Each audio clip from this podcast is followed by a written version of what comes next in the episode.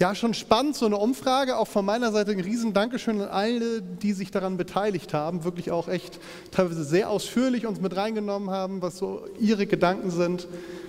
Und ähm, ist es natürlich jetzt, auch wenn die offizielle Umfrage vorbei ist, nicht so, dass jetzt wollen wir eure Rückmeldung nicht mehr hören, sondern auch nach wie vor gibt es natürlich die Möglichkeit, wenn ihr was auf dem Herzen habt, äh, meldet euch bei uns, kommt auf uns zu. Wir sind einfach wirklich immer gespannt zu hören, was ihr so empfindet, ähm, was uns als Gemeinde betrifft, aber euch natürlich auch ganz persönlich. Ich fand das sehr passend heute, diese Umfrage. Wir hatten länger schon überlegt, wir wollten das gerne euch mal so präsentieren. Ähm, und wir haben so festgestellt, heute ist eigentlich der perfekte Zeitpunkt dafür, aufgrund der Tatsache, dass wir heute ein ähm, Thema haben im Gottesdienst in unserer Predigtreihe zu Jesus. Und zwar geht es heute um Jesus, dem Gemeindebauer. Und wenn ich jetzt so mal so anschaue, mir das, was ihr so in der Umfrage uns mitgeteilt habt, auch das, was ich ähm, jetzt nochmal von Vadim gehört habe als so Zusammenfassung, wenn ich auch so auf verschiedene Gespräche schaue, die ich in den letzten Monaten mit einer ganzen Menge Leuten von euch geführt habe, dann gibt es so ein paar grundsätzliche Fragen, die ich mir stelle und wo ich weiß, auch einige von euch stellen sich diese Frage und das ist ja auch der Grund, warum wir diese Umfrage gemacht haben. Das sind so Fragen wie, was braucht die Gemeinde? Was braucht sie auch nicht? Was ist die richtige Richtung? Was fehlt uns? Und es gibt da so einige Punkte, und das hat eben die Umfrage eigentlich ganz schön gezeigt. Da gibt es eine ziemlich große Einigkeit. Das wird nie immer nie so sein, dass wir uns 100% einig sind, ähm, aber auf jeden Fall in einer ganz großen, überwiegenden Mehrheit sagen wir, das sehen wir alle sehr ähnlich. Es gibt aber auch Bereiche, da sind wir unterschiedlich. Ihr habt das gehört, es gibt diese überwiegende Einigkeit, zum Beispiel wenn es um dieses Thema geht, mehr tiefgehende Gemeinschaft. Da habe ich tatsächlich niemanden getroffen, der gesagt hat, nee, also das will ich nicht, ähm, bleibt mir bloß weg damit, sondern gerade in dieser Zeit merken wir, wie uns das fehlt, mehr Austausch zu haben, als Gemeinde zusammenzukommen, einfach Zeit miteinander zu verbringen, zu feiern und so weiter. Auch dieses Mehr von Gottes Wirken in unseren Versammlungen zu erleben, auch da sind wir uns sehr einig. Auch da habe ich niemanden getroffen, der gesagt hat, nee, also geht ja ein bisschen weniger Gott bitte im Gottesdienst oder in anderen Treffen, das wäre schön. Genau das Gleiche ist, was zum Beispiel, wenn es darum geht, gemeinsames Singen. Auch das hat Vadim genannt. Das ist ja was, was ganz Praktisches, aber finde ich auch so etwas, was wirklich schmerzhaft einem bewusst wird, immer wieder. So genial auch jetzt diese Lobpreiszeit war, um so viele Möglichkeiten man auch hat, sich ohne die Sprache zu benutzen oder das, den Gesang zu nutzen, nach Gott auszustrecken. Und trotzdem ist uns, glaube ich, allen bewusst, das ist nicht die Lösung, die wir auf Dauer anstreben. Und wir sind auch dankbar dafür, dass es jetzt wärmer wird. Das zwischenzeitlich war ja tatsächlich sogar mal für uns als Gemeinde auch der Außengesang verboten. Das wurde ja wieder zurückgenommen. Das heißt, wenn diese Möglichkeit Möglichkeit drinnen nicht so schnell kommt, werden wir da bestimmt auch draußen Lösungen finden. Und auch sind wir uns einig darin, wenn es darum geht, die Petruskirche ist aktuell eine gute Lösung. Wir sind uns einig in großen Teilen da drin, mittelfristig wollen wir was Eigenes finden. Aber dann gibt es auch unterschiedliche Ansichten. Die wurden jetzt gar nicht alle unbedingt in der Umfrage genannt, sondern ähm, da ist auch eine ganze Menge, was ich so in persönlichen Gesprächen festgestellt habe. Da geht es dann zum Beispiel, was ist mir wichtig in der Gemeinde? Was sollte aktuell Schwerpunkt sein? Und ich nenne euch einfach mal so ein paar Beispiele, damit ihr merkt, wie unterschiedlich diese Schwerpunkte sein können. Die einen sagen, wir brauchen mehr Lehrpredigten. Die anderen sagen, wir brauchen mehr evangelistische Predigten. Dann gibt es die, die sagen, Seelsorge, das ist wichtig, das muss mehr ins Zentrum kommen. Oder andere sagen, Lobpreis muss viel mehr ähm, in unserer Mitte kultiviert werden.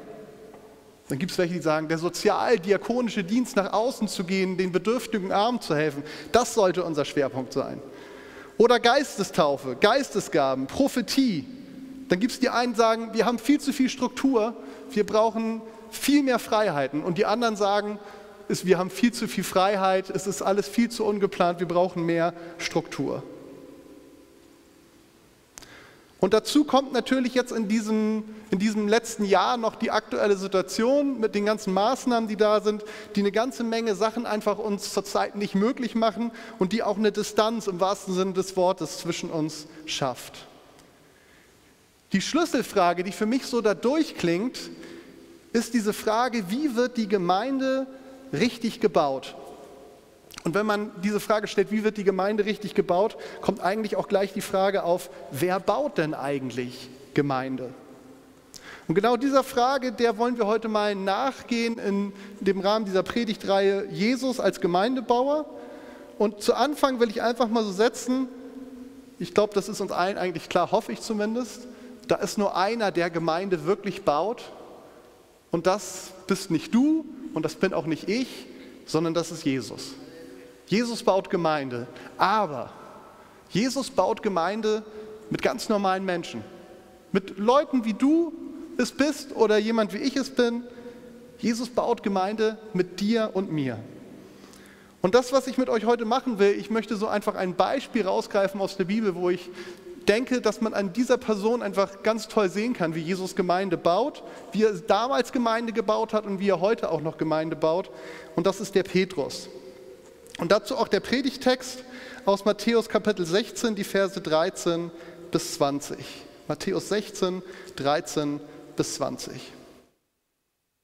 Als Jesus in das Gebiet von Caesarea Philippi kam, fragte er seine Jünger, für wen halten die Leute den Menschensohn?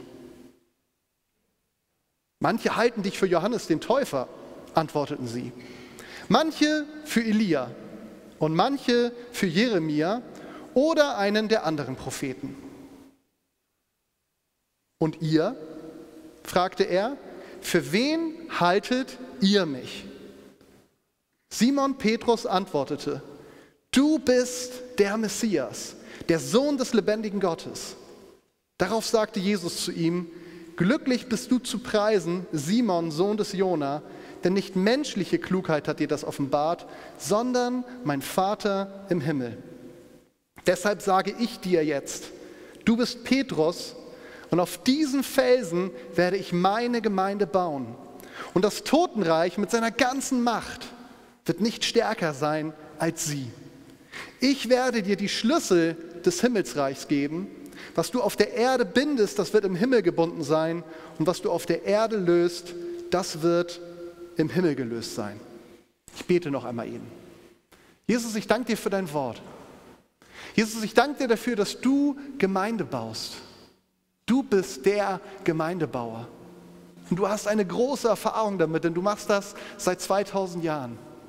Durch alle Zeiten hindurch, durch viele Krisen hindurch, durch viele Widrigkeiten und Rückschläge baust du Gemeinde.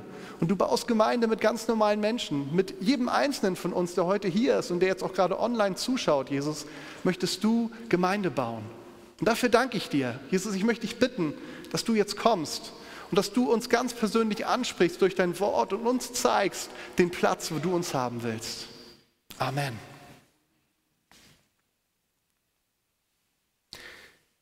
Matthäus nimmt uns hier an dieser Stelle hinein in einen Wendepunkt im Leben von Petrus. Es gibt so ein paar Wendepunkte in seinem Leben, aber das ist ein ganz wichtiger. Petrus ist schon eine ganze Zeit zu diesem, an diesem Punkt mit Jesus unterwegs und er spricht jetzt hier an dieser Stelle eine Offenbarung aus, die er von Gott bekommen hat. So beschreibt das Jesus. Das Ganze fängt damit an, eine Gruppe von Männern, in dem Fall Jesus und seine Jünger, sind auf dem Weg nach Caesarea Philippi, eine Stadt dort. Und Jesus stellt eine relativ unverfängliche Frage. Nämlich eine Frage, die wir eigentlich auch oft schätzen, wo es erstmal nicht darum geht, was ist meine Position, sondern eine Frage, was sagen denn die anderen so? Das ist unverfänglich. Und er bekommt eine ganze Menge Antworten von seinen Jüngern. Was ich spannend finde, ist, er bekommt ja nur nette Antworten. Ich bin mir ziemlich sicher, da hätten die auch noch andere Antworten geben können. Also Jesus, einige sagen, du bist ein Fresser. Und andere sagen, du bist ein Weinsäufer. Also diese Antworten halten Sie mal vor, eher so das, was ein bisschen netter ist. Und während Sie so alle zusammenwerfen, was Sie so denken, kommt diese Frage, die auf einmal eine persönliche Positionierung fordert. Und das ist die Frage, aber was ist denn mit euch eigentlich? Was denkt ihr denn eigentlich, wer ich bin? Und da kommt Petrus wie aus der Pistole geschossen, dass er sagt, Jesus, du, du bist der Messias, du bist der Sohn des lebendigen Gottes. Und für uns ist das so, wissen wir doch, auf jeden Fall, wenn wir länger dabei sind. Aber was er dort sagt, das ist für einen Juden in dieser Zeit, das hebelt alles aus. Der Messias war der, auf den sie Jahrhunderte gewartet hatten, wo immer die Frage war, wann kommt Gott, wann kommt er endlich, wann macht Gott sein Versprechen wahr?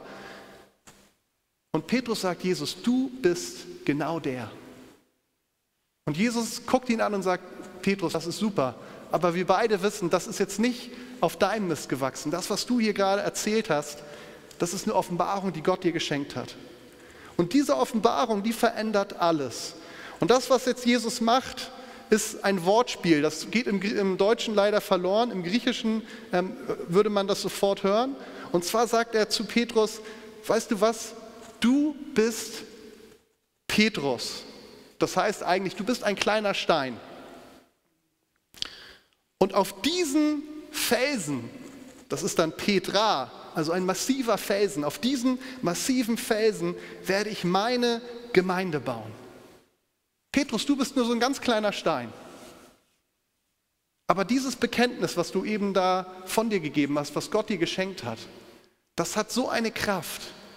Das ist ein Fundament, auf dem ich meine Gemeinde bauen werde, meine Ecclesia, die Gemeinschaft der Herausgerufenen, all die, die das erkannt haben wie du, dass ich der Messias bin, dass ich der Erlöser bin. Und ich finde es sehr wichtig, dass wir das merken an dieser Stelle. Es geht jetzt nicht darum, weil das ist ja teilweise daraus gemacht worden, dass Petrus jetzt der Fels ist, auf dem Jesus seine Gemeinde bauen will und dann mit irgendwelchen Nachfolgern sondern wer, das, wer der Fels ist, wer das Fundament ist, da ist die Bibel sehr klar an vielen Stellen, das ist Jesus. Aber Jesus sagt, Petrus, du bist zwar nur ein kleiner Stein, aber diese Offenbarung von Gott, die hat so eine Kraft. Ich werde daraus, und natürlich, Klammer auf, nicht nur mit dir, sondern mit vielen anderen, daraus etwas Gewaltiges machen. Und wir wollen uns jetzt einfach mal eine kurze Zeit nehmen, wie kam eigentlich Petrus an diesen Punkt, wo er diese Offenbarung gehabt hat? Und was kam danach? Und ich glaube, dass uns das helfen kann, auch eine ganze Menge über uns selbst zu entdecken. Ich möchte über drei Dinge sprechen. Erstmal über das Thema Berufung am Beispiel von Petrus, dann eine große Krise, die kommt und zum Schluss ein neuer Anfang. Und ich nehme euch einfach mal so ein paar Stellen mit rein, wo die Bibel uns etwas von Petrus erzählt. In Lukas 5 gibt es auch ein paar Parallelstellen, aber ich habe jetzt mal die genommen. Da beschreibt uns Lukas, wie Petrus ein Jünger Jesu geworden ist. Und zwar folgende Szene. Jesus ist am Predigen, es werden immer mehr Menschen und das ist ordentlich eng, Abstände waren nicht mehr möglich und er kommt auf eine gute Idee. Er steigt einfach in ein Boot eines Fischers. In dem Fall war das das Boot von Petrus lässt sich ein bisschen rausfahren, hat also dann den Abstand gehabt und predigt vom Boot aus. Und nach der Predigtzeit kommt der Auftrag an die Fischer, Leute, jetzt werden Fische gefangen. Also ein Zimmermann sagt den Fischern, wie das mit den Fischen zu laufen hat. Und die haben auch gleich Einspruch und sagen, du, Jesus, ich weiß, du hast keine Ahnung, aber wir haben die ganze Nacht gefischt und jetzt ist es Tag, das ist vollkommen unrealistisch, dass jetzt hier irgendwas kommen wird, aber sie machen es dann doch irgendwie. Und ich denke, viele von euch kennen die Geschichte, was am Ende bei rauskommt, ist so ein großer Fisch, Fischfang, dass die Netze drohen zu reißen und sie sich noch Hilfe von außen holen müssen. Und genau an dieser Stelle in Lukas 5 ab Vers 8 bis 11 steigen wir einmal kurz ein, um dieses Berufungserlebnis von Petrus uns anzuschauen. Also die Fische sind im Netz, Petrus hat gesehen, was passiert ist und jetzt kommt's. Als Simon Petrus das sah, warf er sich vor Jesus auf die Knie und sagte, Herr, geh fort von mir. Ich bin ein sündiger Mensch. Denn ihm und allen, die bei ihm im Boot waren, war der Schreck in die Glieder gefahren, weil sie solch einen Fang gemacht hatten. Und genauso ging es Jakobus und Johannes, den Söhnen des Zebedeus, die zusammen mit Simon Fischfang betrieben. Doch Jesus sagte zu Simon, du brauchst dich nicht zu fürchten. Von jetzt an wirst du ein Menschenfischer sein. Da zogen sie die Boote an Land, ließen alles zurück und schlossen sich ihm an. Petrus erkennt aus diesem Wunder, was dort geschieht, heraus, auf einmal eine ganz große Wahrheit über sich selbst und auch über Jesus. Also diese Geschichte mit, wo er sagt, du bist der Messias, das ist das nicht das erste Mal, dass er eine Offenbarung bekommt. Und zwar erkennt er seine eigene Sündhaftigkeit auf der einen Seite und auf der anderen Seite, wie heilig Jesus ist. Und deswegen kommt diese körperliche Reaktion, dass er auf die Knie geht und sagt, Jesus, du bist zu heilig, ich kann mit dir nichts zu tun haben. Du bist viel, viel zu viele liegen über mir. Und wie reagiert Jesus? Jesus wendet sich ihm zu und sagt, Petrus, du brauchst dich nicht zu fürchten, sondern ich habe was vor mit dir. Und das, was er ausspricht an dieser Stelle, ist, ich will dich dazu machen, dass du ein Menschenfischer wirst. Das ist deine Berufung. Und in der Folge verlassen Petrus und seine Freunde alles, was bis dahin wichtig für sie gewesen ist, und sie folgen Jesus nach. Ich finde das ganz spannend und ich glaube, das ist was ganz Wesentliches, wenn wir über das Thema Gemeindebau reden. Gemeinde ist ja nicht irgendwie so was institutionelles, Großes, so ist es auf jeden Fall nicht ursprünglich gemeint, sondern Gemeinde, da geht es ja immer um einzelne Personen, mit denen Jesus Gemeinde baut. Und Gemeindebau beginnt immer so. Und zwar in dieser Begegnung mit Jesus. Wir erkennen, wer er ist und wir erkennen aber auch, und das ist oft schmerzhaft, wir erkennen, wer wir sind. Wir erleben seine Gnade, wir empfangen Berufung, wir lassen das Alte hinter uns und wir gehen hinein in das, und das war es ja, in das unbekannte Neue. Wir wissen nicht, was kommt. Wir wissen, was war, aber was genau kommt, das wissen wir nicht. Und so ging es ja auch Petrus und seinen Freunden. Jesus sagt, ich will euch zu Menschenfischern machen. Das hat man sich darunter vorzustellen. Aber so diese Überzeugungskraft, diese Faszination von Jesus war so groß, dass sie gesagt haben, das ist egal. Wir lassen das Alte hinter uns und wir gehen hinein in das Neue, auch wenn wir nicht genau wissen, was es ist. Hauptsache, wir sind bei Jesus. Das ist genau Glaube. Genau da sind wir. Genau das ist Glaube, was dort geschieht. Und ich weiß, wenn wir jetzt hier rumgehen würden und jeder würde so seine Geschichte mit Jesus erzählen, dann würde das sehr unterschiedlich aussehen, wie ihr diese ersten Schritte mit ihm gemacht habt, wie ihr vielleicht persönlich Berufung empfangen habt. Aber grundsätzlich geht es eigentlich immer um diese Prinzipien, die ich eben genannt habe. Petrus lässt sich auf Jesus ein und nun beginnt ein Prozess, in dem er mehr und mehr erkennt, wer Jesus ist und vor allem, wer Jesus für ihn ist. Das war nur so ein Start, da kommt noch viel, viel mehr. Und diese Offenbarung dann aus Matthäus 16, die ich zu Anfang als Predigtext gelesen habe, dass Jesus der Messias ist, das ist dann ein weiter wesentlicher Schritt in dieser Entwicklung, wo immer mehr hineinkommt in das, was Jesus für ihn hat. Und als dann Jesus zu ihm sagt, nachdem er sagt, du bist der Messias, ich will mit dir Gemeinde bauen, ist das eigentlich auch nichts Neues, sondern es ist eigentlich nur eine Erneuerung des Zuspruches, aus Lukas 5, er will ihn zum Menschenfischer machen. Menschenfischen, Gemeinde bauen, da ist eigentlich kein Unterschied. Es sollte zumindest kein Unterschied sein. Denn Gemeinde Jesu wird immer dann gebaut, wenn unverdient Erlöste anderen Sündern die gute Botschaft von Jesus weitergeben und Gott sich dann offenbart. Beides kommt zusammen. Wir geben die gute Botschaft weiter und Gott offenbart sich.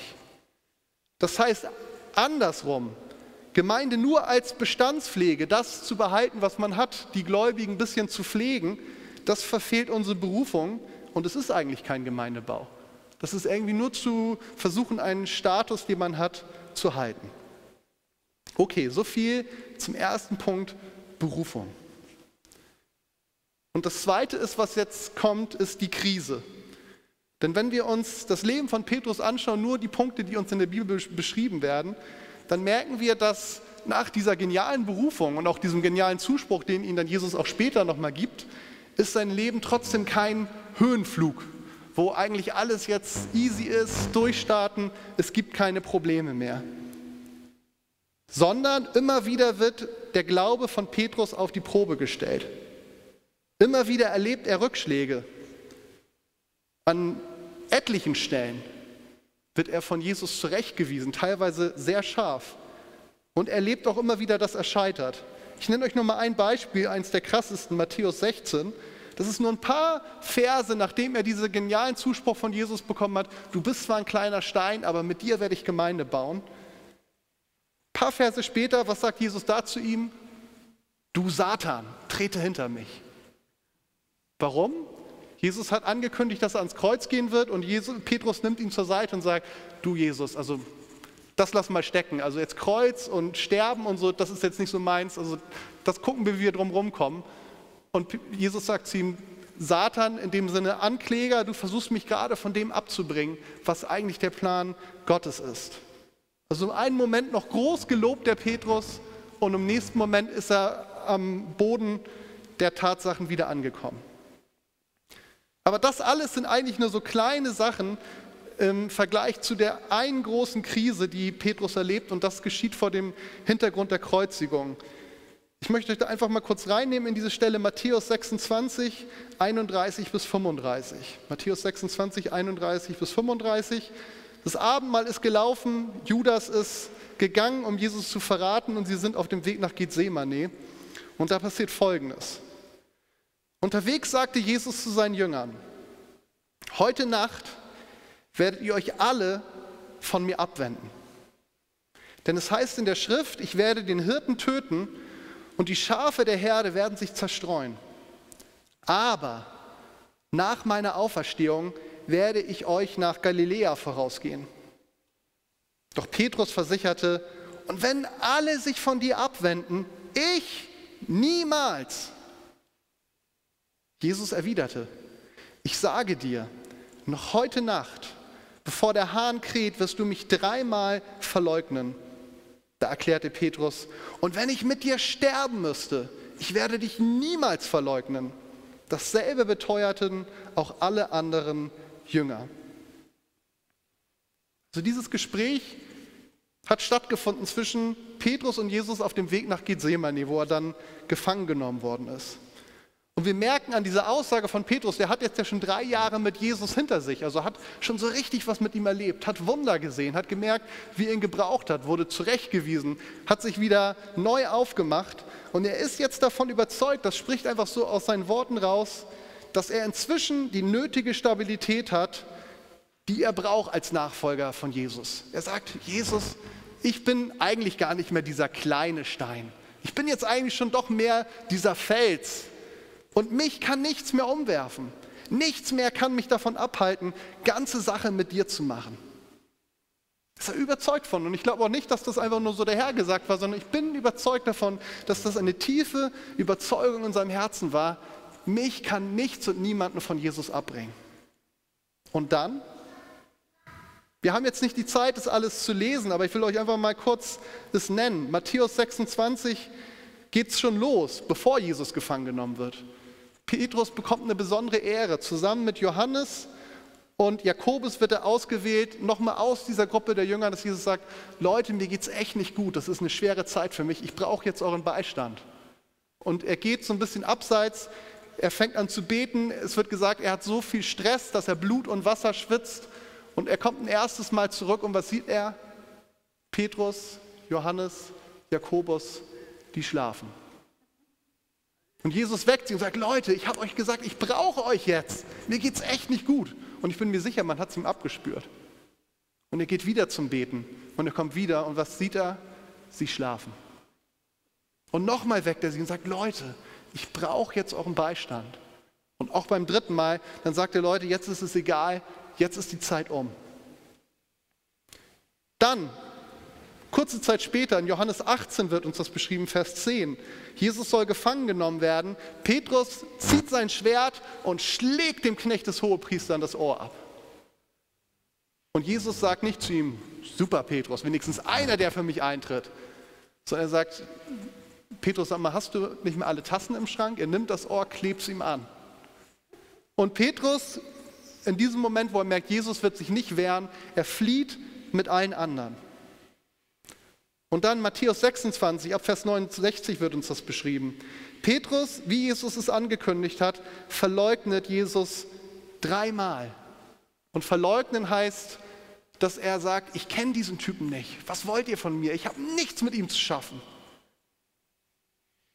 Und am Ende weint er bitterlich. Und dann, er glaubt nicht, dass Jesus auferstanden ist. Obwohl Jesus es ja angekündigt hat, obwohl er sogar auf ihn zugegangen ist, als er das das erste Mal gesagt hat und hat gesagt, Jesus, so nicht. Er glaubt es nicht. Und zum Schluss im Johannes 21 lesen wir, wie, obwohl Jesus sich ja offenbart hat nach seiner Auferstehung, er sammelt die Jünger nicht um durchzustarten, sondern kommt Leute, wir gehen zurück zum Fischen. Und sie gehen fischen.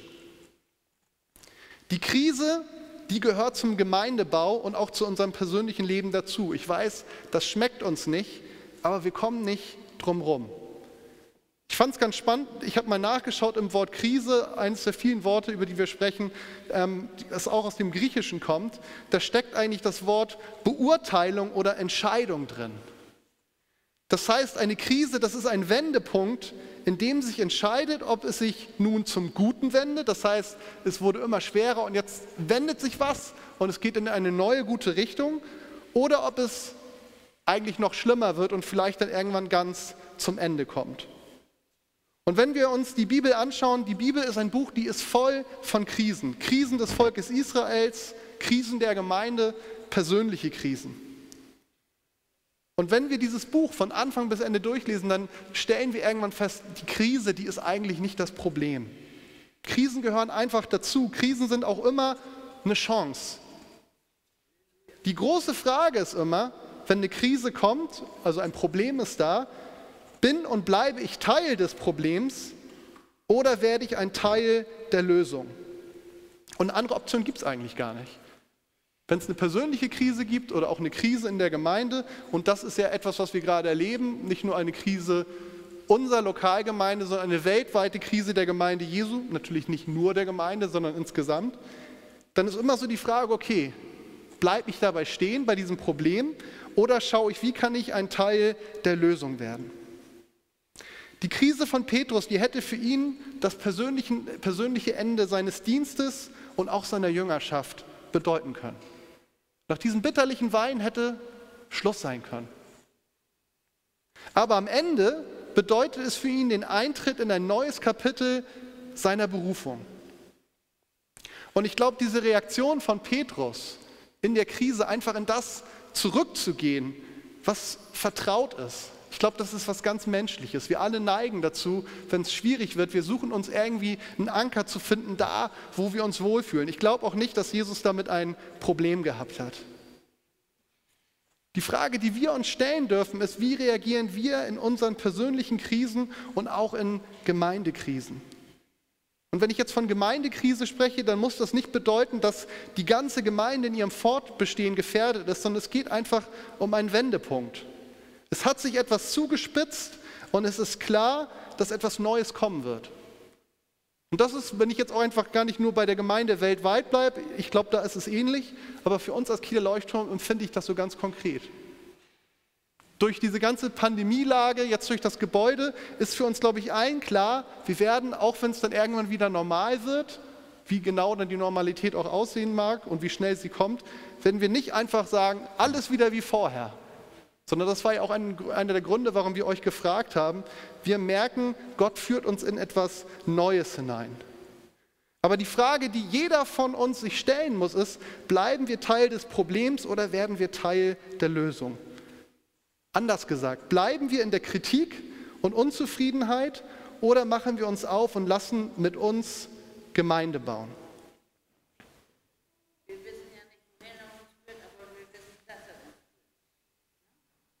So ist es. Ich komme zum letzten Punkt. Neuanfang. Das Schöne ist, sonst hätte ich es wahrscheinlich auch nicht als Beispiel gebracht, dann werdet ihr alle zu deprimiert. Bei Petrus ist die Krise nicht das Ende, sondern es ist eigentlich ein Neuanfang.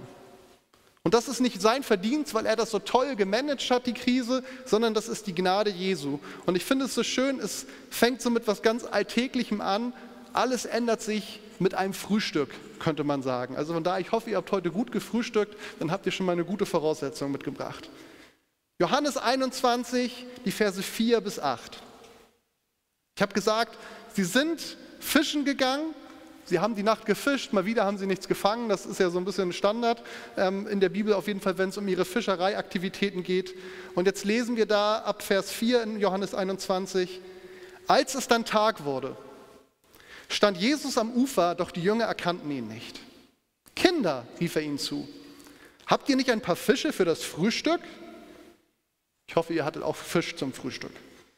Nein, riefen sie zurück. nicht einen einzigen. Werft das Netz auf der rechten Seite des Bootes aus, forderte er sie auf. Ihr werdet sehen, dass ihr etwas fangt. Sie warfen das Netz aus, aber dann konnten sie es nicht mehr einholen. Solch eine Menge Fische hatten sie gefangen. Da sagte jener Jünger, den Jesus besonders liebte, zu Petrus, es ist der Herr.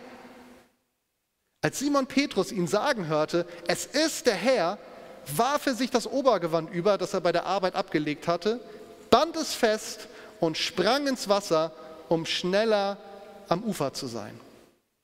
Ich finde es ganz spannend, weil ich habe es absichtlich so gewählt. Es ist, habt ihr wahrscheinlich gemerkt, eine ganz ähnliche Szene eigentlich wie in der Berufungsgeschichte von Petrus. Der Unterschied ist, dass diesmal Jesus nicht am, im Boot ist, sondern er steht am Ufer und dass diesmal Petrus nicht auf die Knie fällt und sagt, ich bin Sünder, geh weg von mir, sondern er wirft sich ins Wasser, obwohl wir lesen dann später, das Boot eigentlich gar nicht mehr weit vom Ufer entfernt war, um so schnell wie möglich bei Jesus zu sein. Und lasst uns nicht vergessen, dass auf jeden Fall wird uns nicht berichtet in der Bibel davon, bis zu diesem Punkt war diese Sache mit dem Verrat zwischen Petrus und Jesus noch nicht geklärt. Jesus hatte sich zwar offenbart, aber wir lesen nichts in der Bibel, dass da irgendwie ein Gespräch stattgefunden hat oder Petrus gesagt hat, du Jesus, tut mir leid, es ist nicht so gut gelaufen. Und trotzdem entschließt sich Petrus nicht bei seinem Versagen stehen zu bleiben und sich zurückzuziehen, was ja menschlich gewesen wäre. Lieber mal gucken, ob Jesus persönlich auf mich zugeht, sondern er wirft sich ihm entgegen. Er wirft sich dem entgegen, den er verraten hat. Und jetzt kommt was Spannendes. Lest euch das gerne mal anschließend nochmal durch, falls ihr es nicht so vor Augen habt. Ich habe gesagt, Jesus hat es angekündigt und so war es auch. Er hat ihn dreimal verraten. Und nach diesem Frühstück nimmt ihn Jesus so ein bisschen zur Seite und sie fangen ein Gespräch an. Und Jesus stellt ihm dreimal die Frage, ein bisschen unterschiedlich von der ähm, Betonung, aber im Endeffekt immer diese Frage, Petrus, liebst du mich? Und zwar spricht er da zwei Arten von Liebe an. Einmal das, ähm, einfach so diese Liebe, die groß und entschieden ist, aber dann auch das Emotionale. Und er fragt ihn das erste Mal, Petrus, liebst du mich? Und Jesus sagt, äh, und Petrus sagt, ja, klar, Herr, ich liebe dich. Und dann fragt er ihn nochmal, Petrus, liebst du mich? Und Petrus sagt, ja, Herr, du weißt, dass ich dich liebe. Und dann noch ein drittes Mal, Petrus, hast du mich lieb? Und dann lesen wir, Petrus wird traurig und sagt, Herr, du weißt doch alles. Du weißt, ich liebe dich. Und dann, und nach jeder Frage macht er das, erneuert Jesus nochmal seinen Auftrag. Diesmal mit den Worten, kümmere dich um meine Schafe.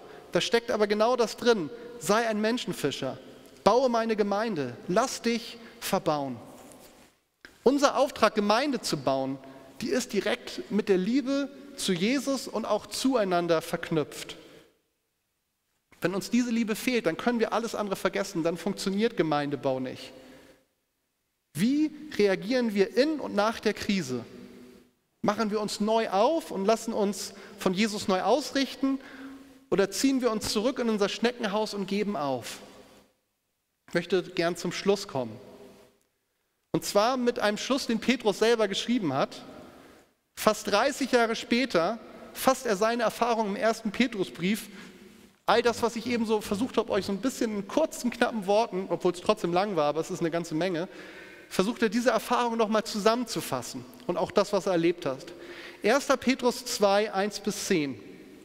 Wie gesagt, 30 Jahre nach diesen Erlebnissen ungefähr.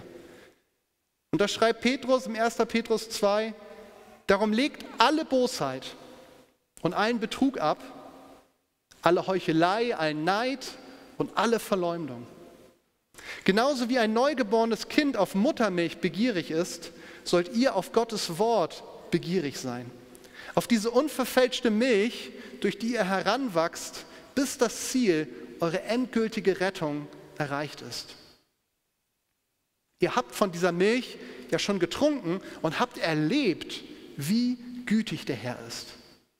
Kommt zu ihm, er ist jener lebendige Stein, den die Menschen für unbrauchbar erklärten, aber den Gott selbst ausgewählt hat und der in seinen Augen von unschätzbarem Wert ist.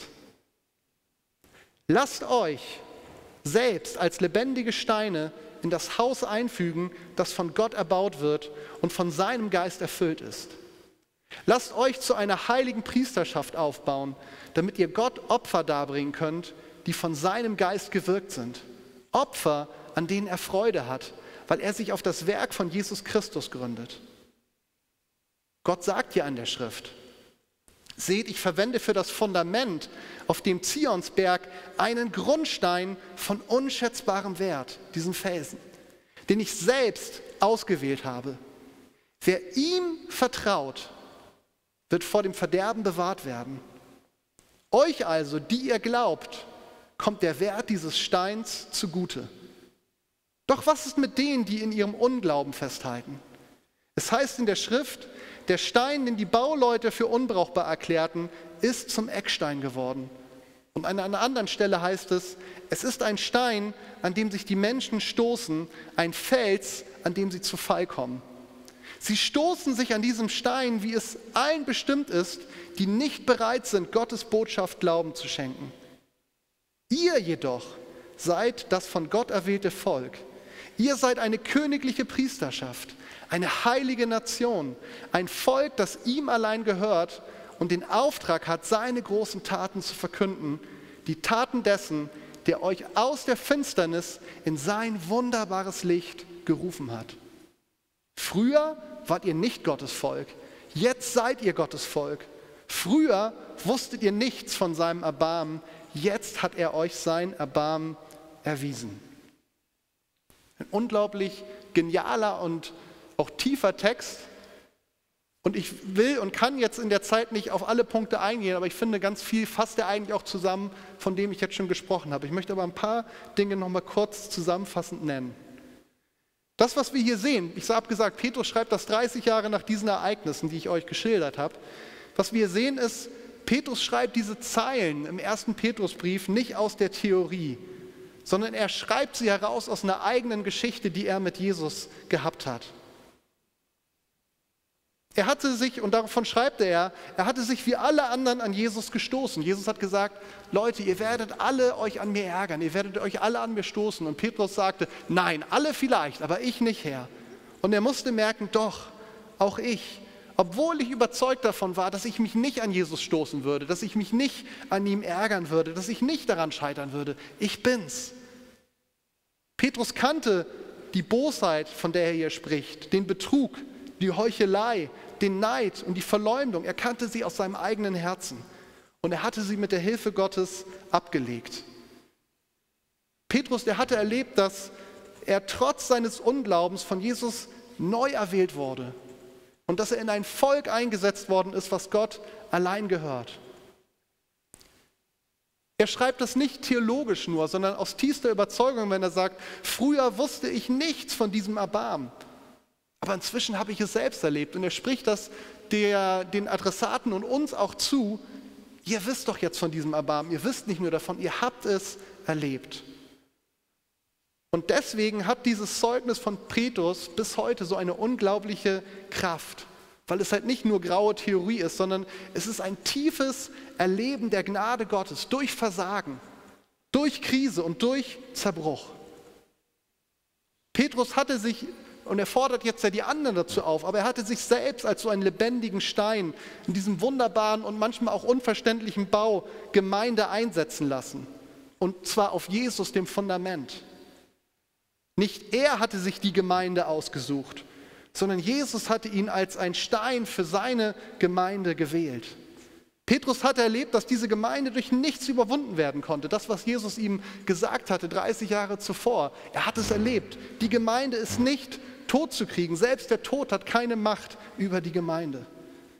Er hatte erlebt, wie in ihr die Realität des Himmels sichtbar wurde, wenn Jesus 30 Jahre zuvor von Binden und Lösen gesprochen hatte. Und die Frage an dich ist und auch an mich, ich muss sie mir auch immer wieder stellen und auch beantworten, ist, willst du dich wie Petrus auf diesen Weg einlassen? Trotz allem Zerbruchs, Krisen, Rückschlägen, Versagens und Verletzungen nicht aufgeben, sondern vertrauen, dass Gott mit dir und mit mir seine Gemeinde baut. Nicht in der Frustration bleiben, sondern Jesus, wie Petrus das getan hat, entgegenspringen.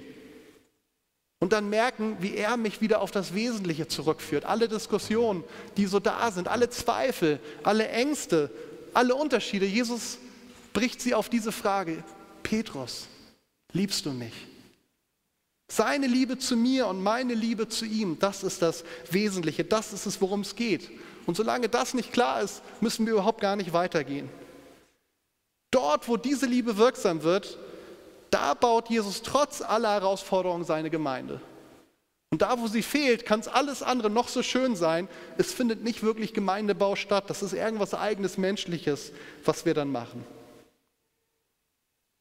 Welche Antwort gibst du Jesus, wenn er dich fragt? Hältst du das aus, wie Petrus ihm entgegenzutreten, gerade in diesem Bewusstsein, wo du versagt hast, wo du merkst, hm, eigentlich bin ich nicht würdig? Aber ich stelle mich seinen Fragen in diesem Vertrauen, er wird mich nicht einen Kopf kürzer machen.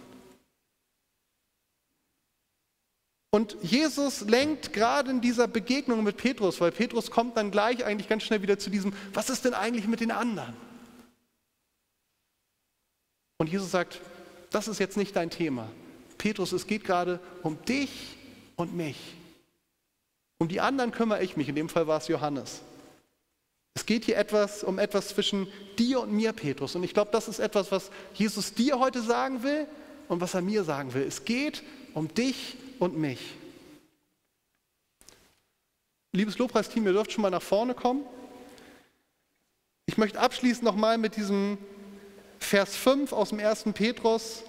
Lasst euch selbst als lebendige Steine in das Haus einfügen, das von Gott erbaut wird und von seinem Geist erfüllt ist. Lasst euch selbst als lebendige Steine in das Haus einfügen, das von Gott erbaut wird und von seinem Geist erfüllt ist. Ich möchte euch bitten, einfach nochmal aufzustehen. Ich möchte zum Abschluss gerne mit euch beten.